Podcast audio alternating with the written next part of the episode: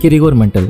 ஆயிரத்தி எட்நூத்தி இருபத்தி ரெண்டுக்கும் ஆயிரத்தி எட்நூத்தி எண்பத்தி நாலுக்கும் இடைப்பட்ட காலத்தில் வாழ்ந்த உலகை மாற்றிய ஒரு விஞ்ஞானி. இன்னைக்கு மரபில் அடைஞ்சிருக்கிற வளர்ச்சி காரணமா மனிதனின் சராசரி வாழ்நாள் நீட்டிக்கப்பட்டுள்ளது. மருத்துவ உலகம் மட்டுமல்ல டார்வின் வகுத்தளித்த பரிணாம தத்துவத்தை வெற்றி அடையும் அறிவியல் கோட்பாடாக மாற்றிய பெருமையும் மரபியலே சாரும். இன்று மரபியல் காவல்துறை முதல் உயிரின அடையாள புள்ளியியல் வரை பயன்படாத துறை இல்லை. மரபியல் என்றால் என்ன? மரபியல் என்பது பரம்பரை பண்புகளை ஒரு சந்ததி அடுத்த சந்ததிக்கு எப்படி கடத்துகிறது? மரபணுக்கள் மரபணு மாறுபாடுகள் மற்றும் மரபணுக்களுக்கு உள்ளே டிஎன்ஏவை கட்டுடைத்தல் என்பது உட்பட தனித்துறையாக இயங்கும் உயிரியல் ஆகும். ஆங்கிலத்தில் அது ஜெனடிக்ஸ் என்று அழைக்கப்படுகிறது. மரபணுக்களுக்கு ஆங்கிலத்தில் ஜீன் என்கிறார்கள். ஜீன் என்பது கிரேக்க சொல்லாகும். ஜீன் என்றால் தோற்றம் மனித உடல் செல்களால் ஆனது. அந்த செல்களின் உள்ளே நாம் உற்று நோக்கினால் எல்லா செல்களும் ஒன்று போலவே தோன்றுகின்றன. உங்களது மூக்கில் இருக்கும் செல்லும் காதில் இருக்கும் செல்லும் நாக்கில் இருக்கும் செல்லையும் தனித்தனியே உற்று நோக்கினால் சிறப்பு நுண்ணோக்கி அவற்றை ஒன்று போலவே காட்டுகிறது. ஆனால் ஒன்று போலவே இருக்கும் செல்கள் எப்படிப்பட்டவை? உங்கள் மூக்கில் உள்ள செல் வாசனை நுகர்கிறது. காதில் உள்ள செல் ஓசைகளை உணர்கிறது. நாக்கில் உள்ள செல் சுவைகளை தரம் பிரிக்கிறது. இது எப்படி சாத்தியம்? அவைகளுக்கு தங்களது கடமை இதுதான் என்று கட்டளையிடுவது எது? செல்களில் உள்ள குரோமோசோம்களில் தான் விஷயம் இருக்கிறது என பல வருடங்களாக விஞ்ஞானிகள் நம்பி வந்தார்கள். ஆனால் குரோமோசோம்களுக்கு உள்ளே இருக்கும் டிஎன்ஏ மரபணு தான் செல்களது கடமை பற்றிய செய்திகளை தனக்குள் அச்சடித்து வைத்துக் கொண்டுள்ளது என்பதையும் ஒரு சந்ததியிலிருந்து அடுத்த சந்ததிக்கு பண்புகளை கடத்துவதும் மரபணுவே என்பதையும் விரைவில் உலகம் அறிந்தது. ஒரு மகன் தன் தந்தையை தாயைப் போல ஏன் இருக்க வேண்டும்? எலிக்கு முயல்குட்டி பிறக்காதது ஏன் என்பது உள்ளிட்ட பல வகை வரலாற்று கேள்விகளுக்கு விடை கண்டது மரபியல். இன்று மனிதர்களுக்கு வரும் நீரிழிவு போன்ற பரம்பரை நோய்களுக்கு மரபியல் தீர்வுகளை அடுக்குகிறது மரபியல் நோய்கள் என தனிப்பட்டியலே உள்ளது. ஆனால் இவை அனைத்திற்கும் தொடக்கம் எது தெரியுமா? ஒரு பள்ளி ஆசிரியரின் அர்ப்பணிப்பு மிக்க அறிவியல் சோதனைகள்.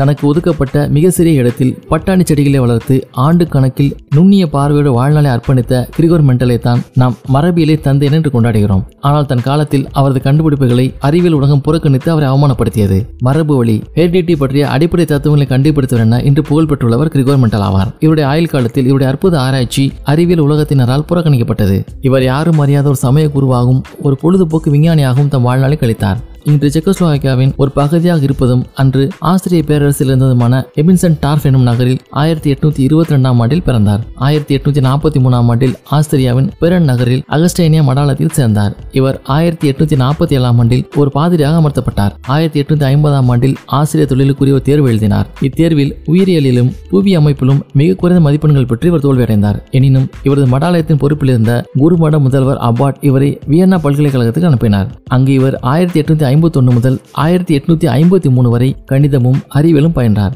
மெண்டல் ஒருபோதும் ஆசிரியர் சான்றிதழ் பெறவில்லை.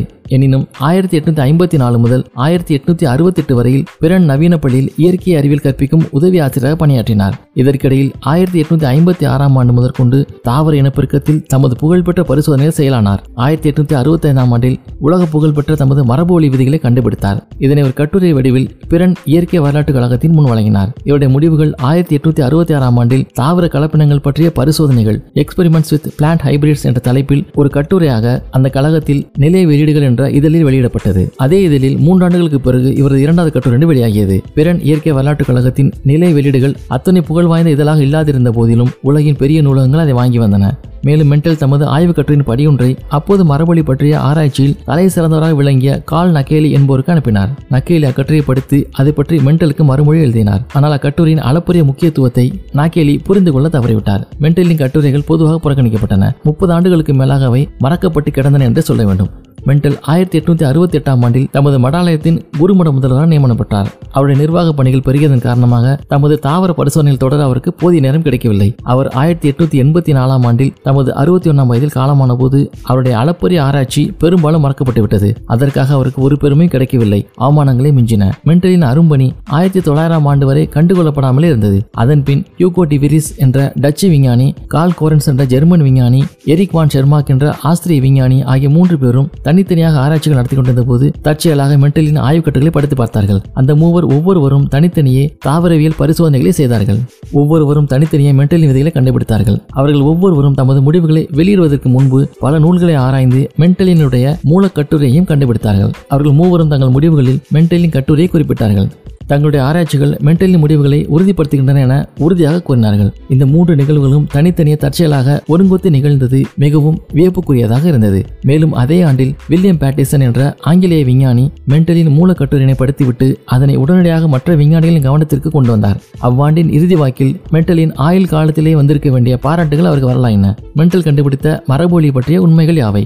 முதலாவதாக உயிர் வாழும் உயிரிகள் ஆர்கானிசம் அனைத்திலும் மரபு பண்பு தொடங்குவதற்கு காரணமாக இருக்கும். மரபு பண்பு கூறுகள் ஜீன்ஸ் என அழைக்கப்படும் அடிப்படை அலகுகள் பேசிக் யூனிட்ஸ் இருந்தன என்று மென்டல் அறிந்து கொண்டார். இதன் மூலமாக மரபொழி பண்பியல்புகள் பெற்றோரிடமிருந்து அவர்கள் சந்ததியினருக்கு வழி வழியாக வந்தன.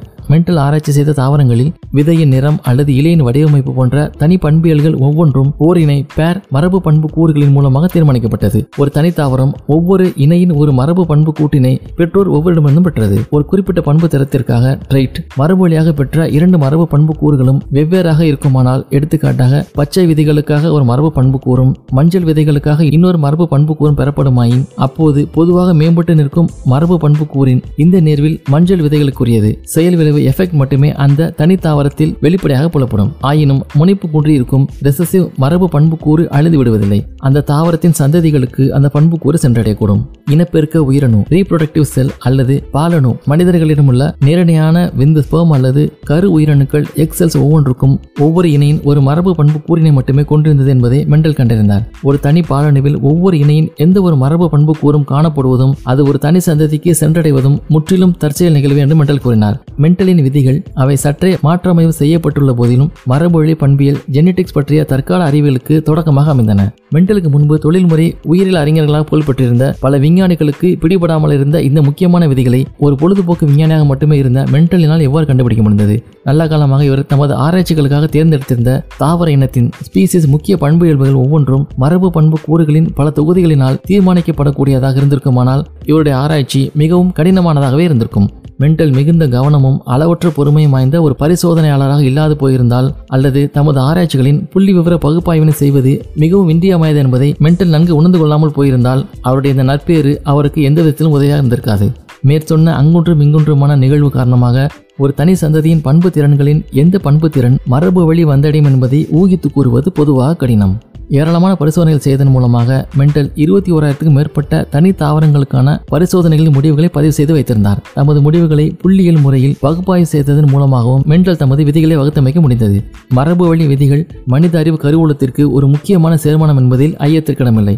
மரபு வழி பண்பியல் பற்றிய நமது அறிவு இதுகாரும் பயன்பட்டதை விட மிக அதிக அளவில் எதிர்காலத்தில் பயன்படக்கூடும். ஆயினும் இப்பட்டியல் மென்டலுக்குரிய இடத்தை நிர்ணயிப்பது மற்றொரு அம்சத்தையும் கவனத்தில் கொள்ள வேண்டும். மென்டலின் கண்டுபிடிப்புகள் அவருடைய வாழ்நாளின் போது அடியோடு புறக்கணிக்கப்பட்டுவிட்டன. அவருடைய முடிவுகளை பிற்காலத்திய விஞ்ஞானிகள் தனித்தனியாக கண்டறிந்தனர். எனவே மென்டலின் ஆராய்ச்சி ஒதுக்கிவிடத்தக்கதான் என்று கருதலாம். ஆனால் மென்டலுக்கும் மற்றவர்களுக்கும் இடையே வேறுபாடு உண்டு. மென்டலினுடைய பணி தற்காலிகமாக மறக்கப்பட்டது. மிக விரைவாக உலக புகழ் பெற்றது. மேலும் டி விரிஸ் கோரன்ஸ் சென்பாக் ஆகிய மூவரும் இவர் கூறிய விதிகளை மறுபடியும் கண்டுபிடித்தார்கள் என்ற போதிலும் இறுதியில் இவருடைய ஆய்வுக் கட்டுரையை படித்து இவரது முடிவுகளை மேற்கோள் காட்டினார்கள். இறுதியாக டி விரிஸ் கோன்ஸ் ஷெர்மாக் ஆகிய மூவரும் தோன்றாமல் இருந்திருந்தால் மென்டலின் கண்டுபிடிப்பு செல்வாக்கு பெறாமல் போயிருக்கும் என கூறுவதும் சரியென்று.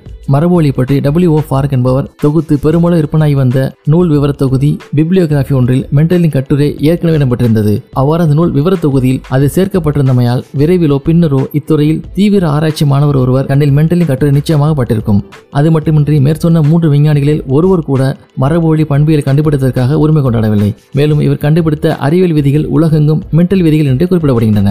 மென்டலின் கண்டுபிடிப்புகள் அவற்றின் நற்பண்பிலும் முக்கியத்துவத்திலும் இரத்த ஓட்டத்தை கண்டுபிடித்த ஹார்வேன் கண்டுபிடிப்போடு ஒப்புநோக்கத்தக்கனவாகும் கிரிகர் மென்டல் தனது விரிவான ஆய்வுக் கட்டுரையை மிக கடினப்பட்டு அனுமதி வாங்கி பிரெண்டிகரின் விஞ்ஞான வரலாற்று கழக கூட்டம் ஒன்றில் வாசித்தார். தான் ஆறு ஆண்டுகளாக தொடர்ந்து செய்த பட்டாணி செடி ஆராய்ச்சி என தன் ஆய்வை விளக்கிய போது அதை அரங்கம் கேலி செய்தது. எவ்வளவு பெரிய நேர விரயம் என்று வந்திருந்தவர்களில் ஒருவர் குறிப்பிட பெரும்பாலோர் நகைத்தனர் என்கிறது வரலாறு. ஆனால் பிற்காலத்தில் டிஎன்ஏவின் வடிவத்தை ஜேம்ஸ் வாட்சன் என்பாரும் பிரான்சிஸ் கிரிக் என்பாரும் கண்டுபிடித்து நோபல் பரிசு பெற்றபோது அந்த விழாவில் இதே போன்று கிரிகர் மென்டலுக்கு நோபல் தருவதாக இருப்பின் அவர் ஆறு நோபல் பரிசுகளை வெல்ல வேண்டியர் என புகழாம் சூட்டப்பட்டது. இன்னும் தொடர்ந்து பேசலாம்.